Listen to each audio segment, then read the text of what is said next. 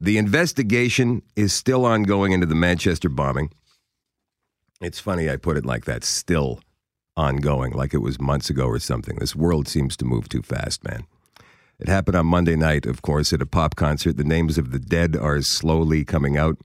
22 died and all, dozens of others were injured, many young children. Still having trouble digesting all this, and it's difficult to talk about. I have to commend all of the reporters who have been working this tragedy, getting the information out. They sound as professional as ever, but they are human and don't think something like this doesn't affect them. It does. Same goes for all the first responders, because responding to anything like this, large or small scale, can get you. The cops tracking down these evil monsters, putting their heads down and working the case, as they say. It must be incredibly difficult, especially when you factor in your own family. You think about your own family, right? Like my daughter could have been at this show. It was a nail bomb.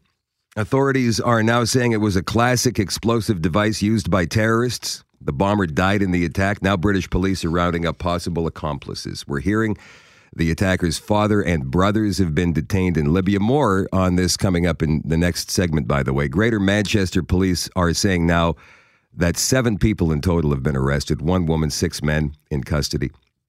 Manchester is a large city. The metro population is 2.55 million.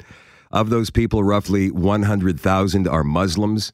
Race relations in Manchester have been obviously in the news the past few days, but everything, and I mean everything I've been reading and hearing, you know, I look, right? You're curious, suggests the city is becoming even stronger now than it's ever been. They are banding together, they are unified, white, brown, black, yellow, whatever colors we have as humans, pink, whatever. Right now in Manchester, there are no colors, no beliefs, just people doing their best to absorb and support and ultimately move forward. There are several different hashtags being used on social media at the moment, all show incredible support.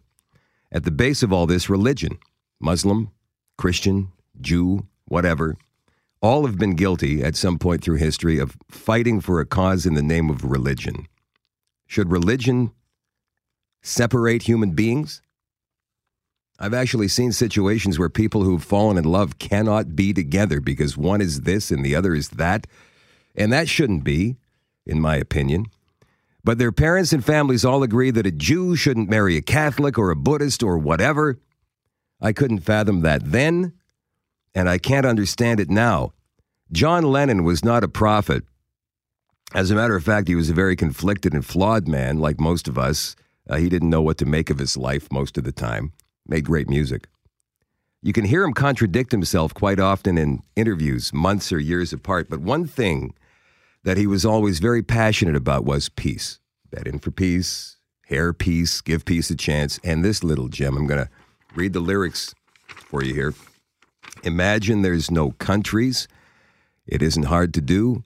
Nothing to kill or die for, and no religion too. Imagine all the people living life in peace. You may say that I'm a dreamer, but I'm not the only one. I hope someday you'll join us and the world will be as one. Enough said.